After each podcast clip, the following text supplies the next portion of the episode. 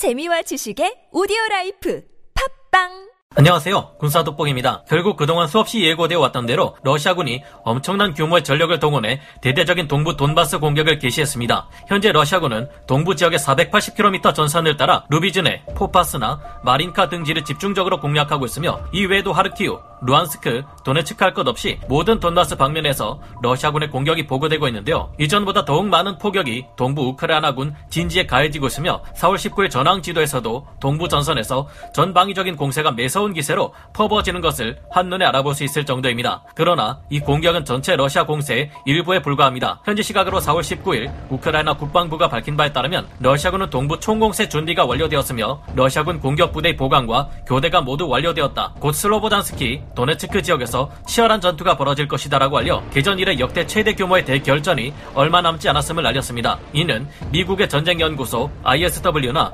영국 국방부가 러시아군의 재편에는 몇 주가 소모될 것이라 밝힌 것과는 다른 의외의 결과인데요. 우크라이나 국방부는 이들보다 상황을 부정적으로 보고 있으며 현재 우크라이나 동부 전선은 엄청난 전투와 함께 그 이상의 긴장감이 감도는 상태입니다. 이 국방부인 펜타곤이 밝힌 바에 따르면 러시아는 지난주 최대 65개 대대 전술단이 남아있던 상태에서 11개가 늘어난 76개의 대대 전술단을 이번 주 돈바스와 남동부 지역에 배치한 것으로 추정된다고 밝혔는데요. 추가로 우크라이나 북부 국경에 있는 22개 대대 전술단까지도 동부 전선으로 재배치될 수 있음을 경고했습니다. 이 정보가 정확하다면 이들까지 합해질 경우 98개 대대 전술단이 동부 전선에서 공세를 가해온다는 말이 되며 대대 전술단 하나에 보통 1000명의 병력이 투입된다는 것을 고려해 볼 경우 앞으로는 9만 8천 명에서 10만 명 이상의 러시아군 병력이 돈바스 전선으로 공세를 가해올 수 있을 것이라는 계산이 나옵니다. 실로 어마어마한 규모를 가진 최후의 대공세라는 말에 어울리는 전력인데요. 우크라이나군은 현재 맹렬한 러시아군의 공세를 대부분 방어해내고 있지만 일부 지역에서는 러시아군의 돌파도 일어나고 있는 상태입니다. 특히 현지 시각으로 4월 18일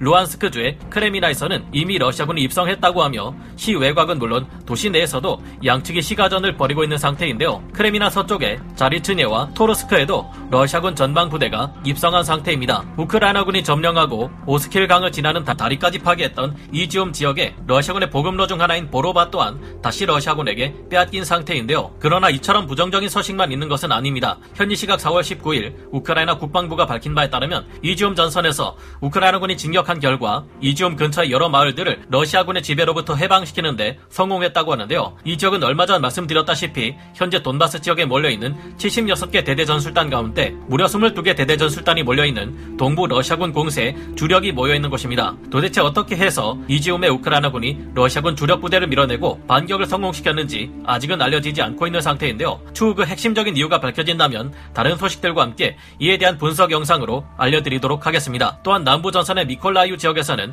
SBU가 해당 지역 러시아 사단의 70%가 손실되었다는 사실을 러시아군의 통화 도청 결과 알아내었습니다. 이 정도 손실이라면 전멸을 넘어선 선멸 수준으로 부대 재편성을 받기 위해 조속히 후퇴해야 할 수준으로 평가되는데요. 헤르선 공항에서는 또다시 우크라이나군의 포격이 이어져 러시아군이 피해를 입었다는 기가 막힌 소식도 들려왔습니다. 현지 시각 4월 19일 오전 5시 헤르선 공항에 적재한 러시아군 탄약고가 우크라이나군의 공격을 받고 또 한 번 터져버렸다는데 벌써 헤르선 공항에 가해진 우크라이나군의 공격만 17번째를 기록하고 있는 상태입니다. 얼마 전에도 헤르선 최후의 방어전을 위해 대량의 군수 물자를 최전선이나 다름없는 헤르선 공항에 보관했다가 우크라이나군의 공격에 큰 피해를 입은 적이 있었다고 말씀드렸는데요. 그 당시 엄청난 피해를 입었기에 앞으로 러시아군 최후의 헤르선 방어전은 더욱 힘들 것이라고 여겨졌는데 그 이후로도 또 탄약을 옮기지 않고 있다가 17번째 공격을 당하고 있는 러시아군은 도대체 무슨 생각을 하고 있는지 이해하기 어려운 실정입니다. 오늘 군사 돋보기 여기서 마치고요. 현재 우크라이나 상황은 개전 이래 가장 치열하게 치고받고 있는 상태인데 좀 더 자세한 소식이 올라올 때 다시 찾아오겠습니다. 감사합니다. 영상을 재밌게 보셨다면 구독, 좋아요,